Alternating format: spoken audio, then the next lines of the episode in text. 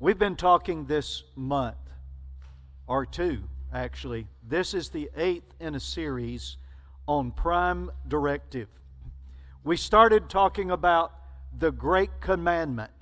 the Great Commandment is, Thou shalt love the Lord thy God with all thy heart, with all thy soul, with all thy might. And you shall love others as yourself. Love God, love others.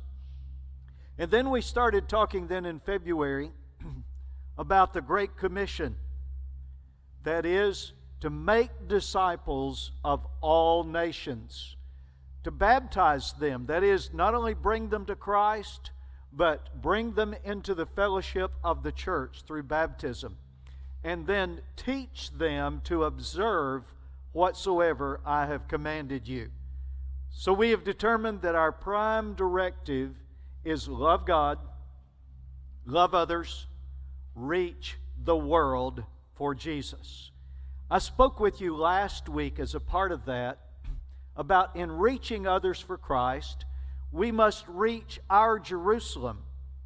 That is, Jerusalem represents those people with whom we already have a relationship.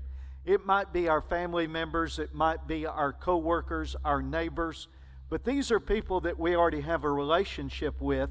Though that is our most powerful worship. That is our witness. That is our most effective witness is to reach those people. But we must also at the same time reach our Judea. Judea represents those people who are close to us in proximity geographically, but they are unknown to us. That's perhaps our neighborhood around us at home. Maybe it's our neighborhood around our church. You know, it, it used to be that we knew all of our neighbors. It's not uncommon today for us not to even know who our neighbors are, not to know their names, not to know anything about them. But as Christians, it is our responsibility to be good neighbors. We're going to talk later on this year about the art of neighboring. But we need to get to know our neighbors even if they are now unknown to us, that's a little more difficult task. It may take a little more effort, but we need to not only reach our Jerusalem, and let me encourage you, reach your Jerusalem for Jesus. but at the same time, we need for you to reach your Judea. That is, reach those who are around you that are currently unknown to you. You must reach them as well. We talked about reaching Samaria. Samaria is represented by those who are close to you in geographically, but they're different from you. Whether it's a racial difference or a nationality difference or a religious difference. I even said, what about a different political party? They, they are different from you. That we're, listen, we're still commanded to love them and to reach them with the gospel of Jesus Christ. And and so we need to reach our Samaria at the same time that we're reaching our Jerusalem and our Judea. We talked about reaching the uttermost part of the earth. But I'm here to tell you today that if we're going to reach our Jerusalem, our Judea, our Samaria, and reach even to the uttermost part of the earth, there we're going to have to have uh, something happen in our heart. I think maybe we're standing at a crossroads. And the verses of Scripture that were read to us today represent a turning point in the history of the church. It represents a crisis in missions in that day and perhaps in this day. You see, the gospel of Jesus Christ, up until Acts chapter 10, had only been preached to the Jewish nation it had not been preached to other nationalities. And if you don't get that, if you don't realize that, you will never understand what a turning point in the history of the church this event was. In fact, this is the biggest event in Acts in, in the entire book of Acts. There's, there are more verses in chapters 10 and 11 concerning this one event than in any other event except Peter, uh, except Philip's long-winded sermon, where he preached from Genesis to all the way to Jesus. And other than that long, he's a Baptist preacher, you understand. So he had a long winded sermon. Other than that, this is the, the this occupies more verses. It's the most important event in the book of Acts because it is a turning point in the history of the church. And here's what happened though. This is why it is a crisis. Now, the apostles and the brothers who were throughout Judea heard that the Gentiles also had received the word of God. Now, so when Peter went up to Jerusalem, the circumcision party. Now, let's, un- let's understand what that means. These are Jews who were teaching you have to become a Jew before you can become a Christian. They were legalist. They, they insisted on the Jewish religion and keeping the law of the Old Testament. This is the critic, the circumcision party. I almost called them the criticism party. That'd be accurate too. The circumcision party criticized him. Now that's amazing. Can you imagine somebody in the church criticizing the preacher of all things? I mean that just that just doesn't happen, does it? They criticized him, saying, You went to uncircumcised men and ate with them. By the way, you, you know when you read the scripture, you, you need to be careful, Charlotte, how you read it, because you can read it in a very boring fashion and totally miss the point. If, Larry, if you read this and you say, You went to uncircumcised men and you ate with them, you missed it. You have to, you have to say it with, well, Brenda brought up a word she was reading in, in our book about I'm a church member, and she read a passage that said, something about an acrimonious business meeting. She said, acrimonious. What does that mean? I said, it means that you talk to someone like this. That's acrimonious. And you need to understand do not read this without the acrimony. Because what they said was, you went to uncircumcised men and you ate with them. You understand, Jews would not have anything to do with Gentiles.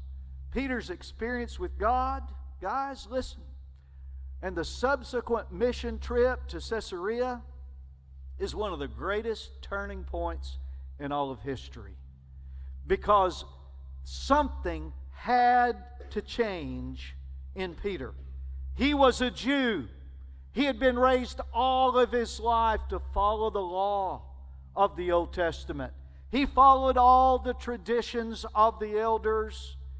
And when God spoke to him that he was supposed to go to this Gentile, it was one of the hardest things in his life.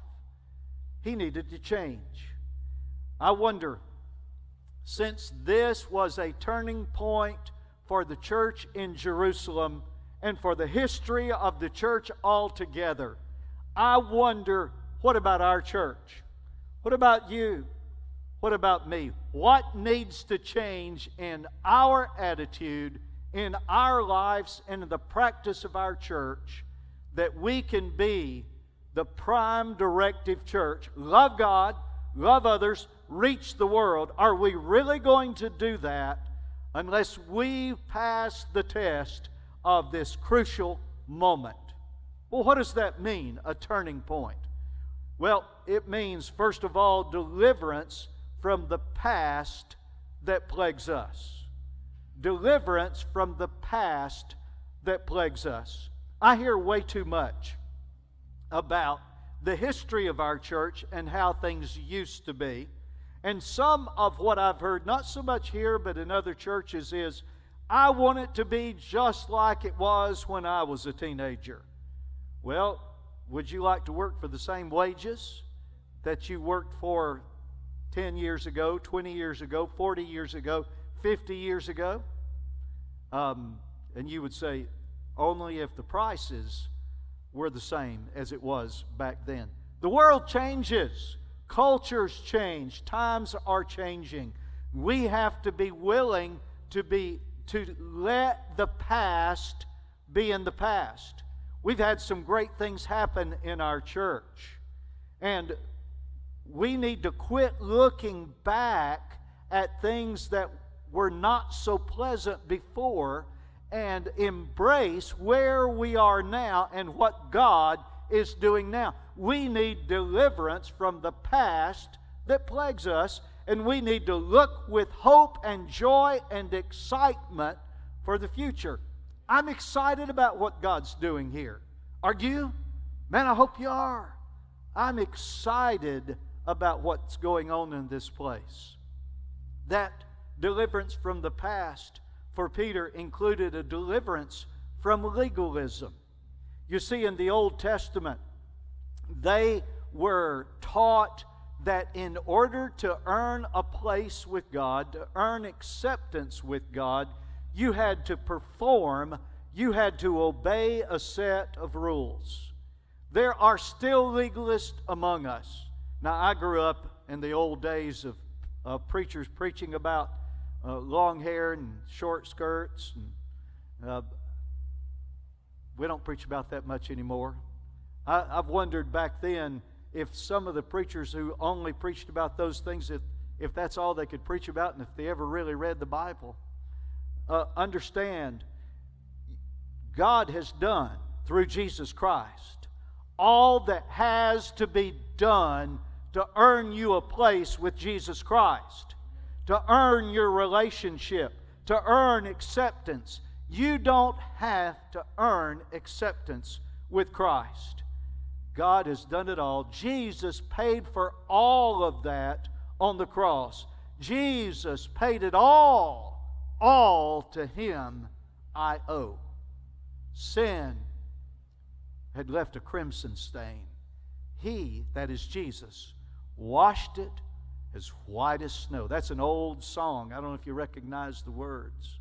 But understand, you don't have to follow the rules to be right with God. The Bible says, You who were dead and your trespasses, and the uncircumcision of your flesh, that is, the dirtiness of your flesh, the sinfulness, God made alive together with him, having forgiven all our trespasses by canceling the record of debt that stood against us with its legal demands. This he set aside, nailing it to the cross. Listen, there was an indictment, just like a court indictment, just like a judicial proceeding, and you've been charged with a criminal uh, sin uh, and criminal contempt against God. And Jesus took that document and nailed it to the cross by being Himself, taking on Himself your sin and mine, and being nailed to the cross. He paid the price. Listen, legalism, that means trying to keep rules in order to earn God's approval, denies the purpose and the power of the cross of Jesus Christ. Understand this.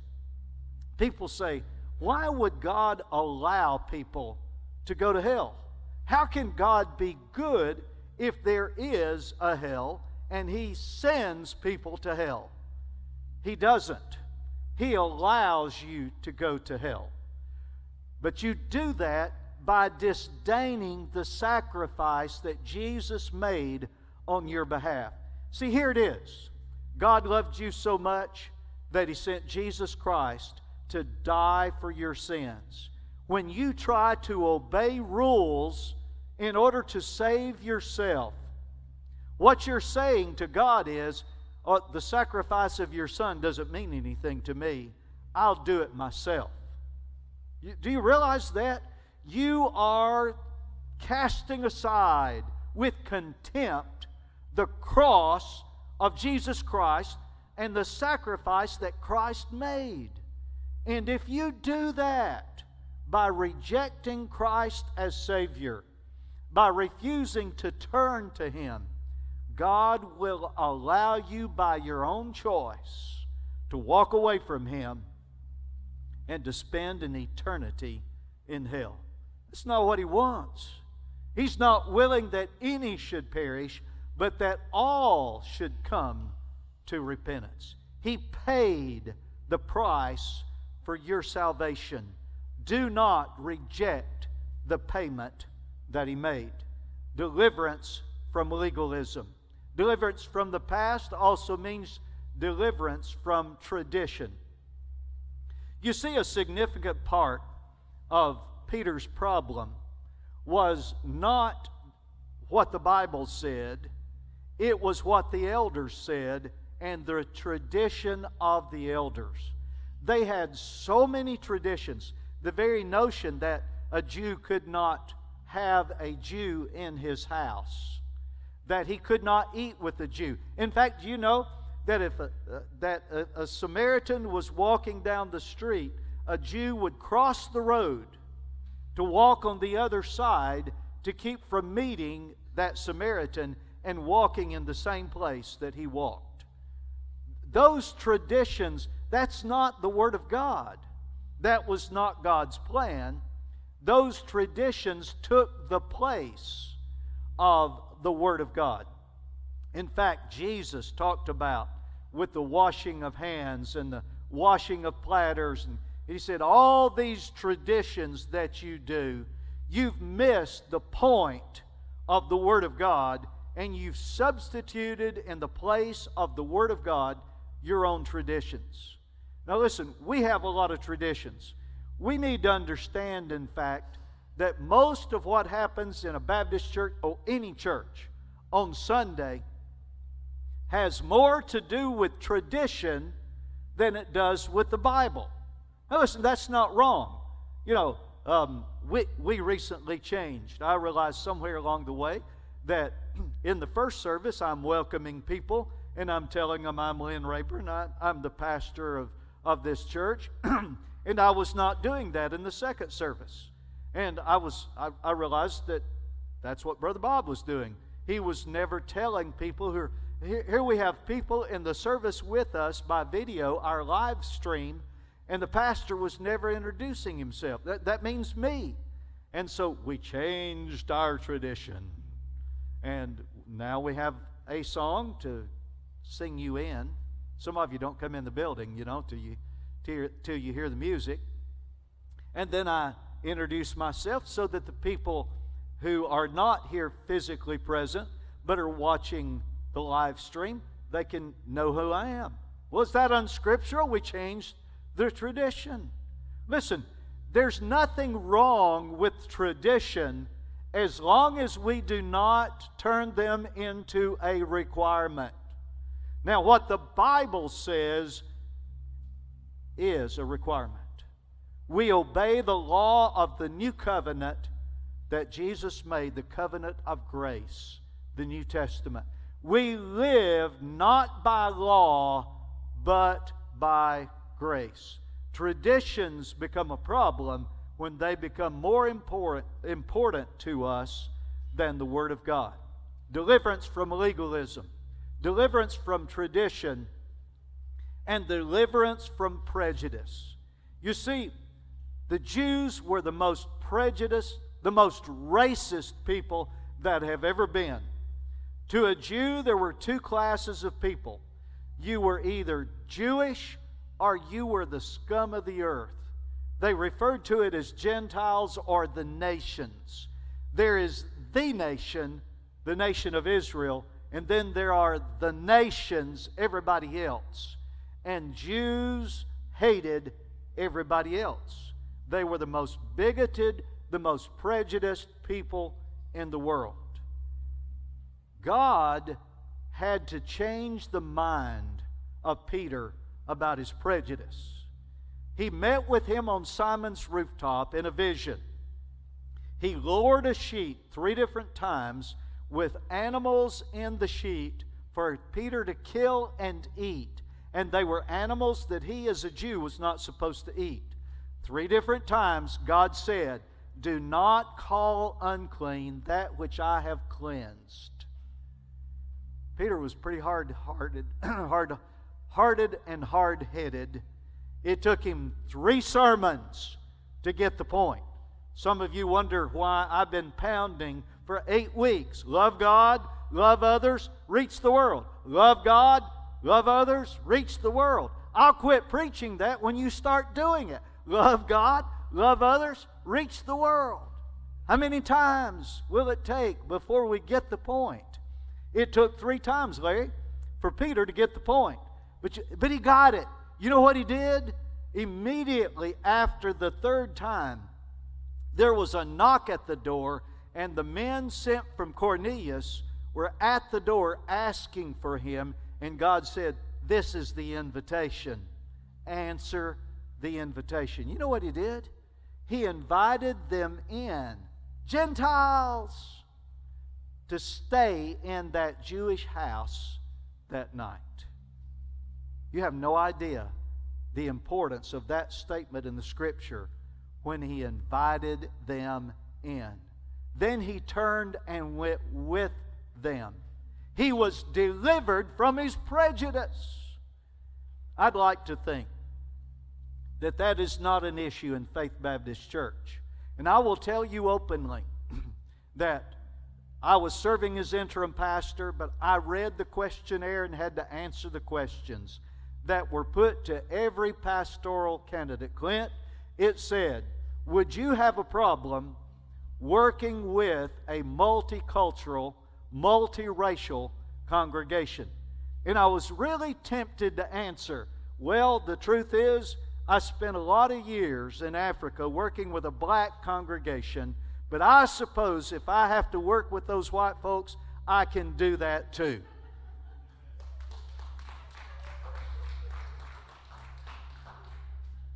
I would hope that there is no need of preaching against racism at Faith Baptist Church.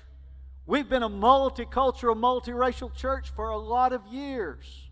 But in the day in which we live, I'm afraid that racism has raised its ugly head again.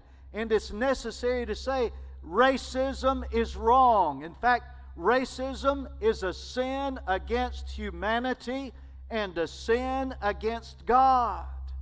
But listen, racism is wrong no matter what race you are.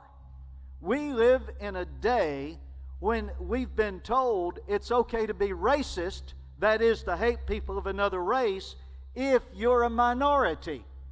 For a dozen years, I was a part of a minority in Africa. That did not mean it was okay for me to hate people of a different race than me. Racism is a sin against humanity. Racism is a sin against God no matter what race you are.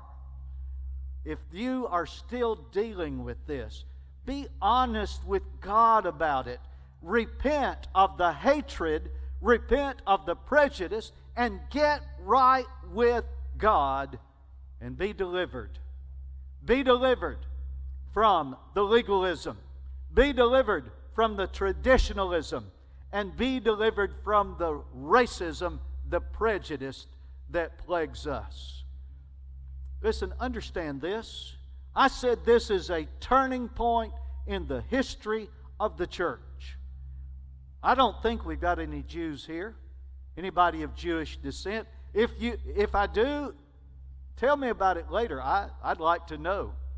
But otherwise, do you understand? If it were not for Acts chapter 10 and Acts chapter 11, none of us would be here because we're Gentiles. The, the gospel of Jesus Christ would have been limited to Jews only, and none of us would ever have been saved. We need deliverance. And if we are at a crisis of a turning point, let's hear the voice of God and obey it. Okay, that crisis in mission was not only deliverance from the past that plagues us, it's also a challenge of obedience to the God who calls us a challenge of obedience to the God who calls us. You see, God has called the church to take the gospel to all the world and every creature. I said last week that it means all nations. Make disciples of all nations. That's our command. That's our marching orders. That is our commission. It's not a question of whether we ought to reach all people. We know that that is the case. And I would tell you that it's not a question of whether we're able to reach all people. I, I have a Chris. Walter, uh, somebody back there, turn up the monitors. I'm losing my voice, and I need to hear myself in the monitors so I don't strain my voice. Turn the monitors up. Thank you. It's not a question of whether we ought to, and it's not even a question of whether we can. Understand, God will never command us to do something which He will not enable us to do. This church has the power of the Holy Spirit working. Man, we've seen the Holy Spirit work. We had two moves this morning in the early service, the big service. And praise God for those who made decisions. We'll be baptizing Cody Hill uh, sometime this month. Praise God. We, Cody's mom came first. Cody came after the service to talk to me. He, you know, he wouldn't walk up in front of people. But Kim came and said, I never, I've been away and I never moved my membership. I just wanted to make a public commitment that I'm back. I'm back at Faith Baptist Church. She said, This is the church that loved me, and this is the church that I love, and this is my church, and I'm back. Praise God. This the Spirit of God has been moving. We have the power.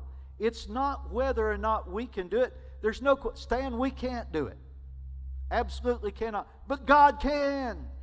God can do what He's called on us to partner with Him in, and that is reaching all people for the gospel. So the question is not whether we ought to do it. By the way, that means to you, it's not a question of whether you ought to speak to your classmates. You ought to speak to your family members. You ought to speak to your neighbors. You ought to speak to that Latino family that moved into your neighborhood. You ought to speak to everyone about salvation, about faith in Jesus Christ. It's not a question whether we ought to. The question is whether we will do it or not. See, it's a matter of obedience. It's a challenge to obedience to the call of God. Are we willing? Will we do it or not? God can change our want to.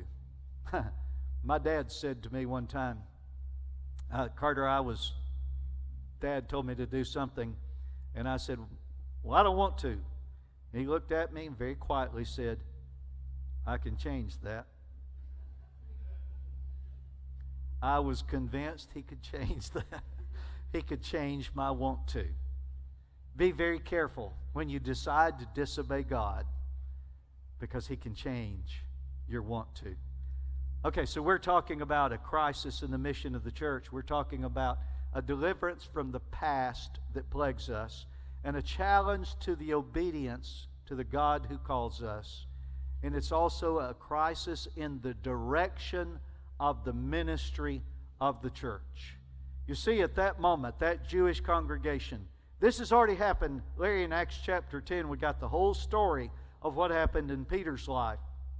But that's not the answer. That's not the turning point. That's just the beginning.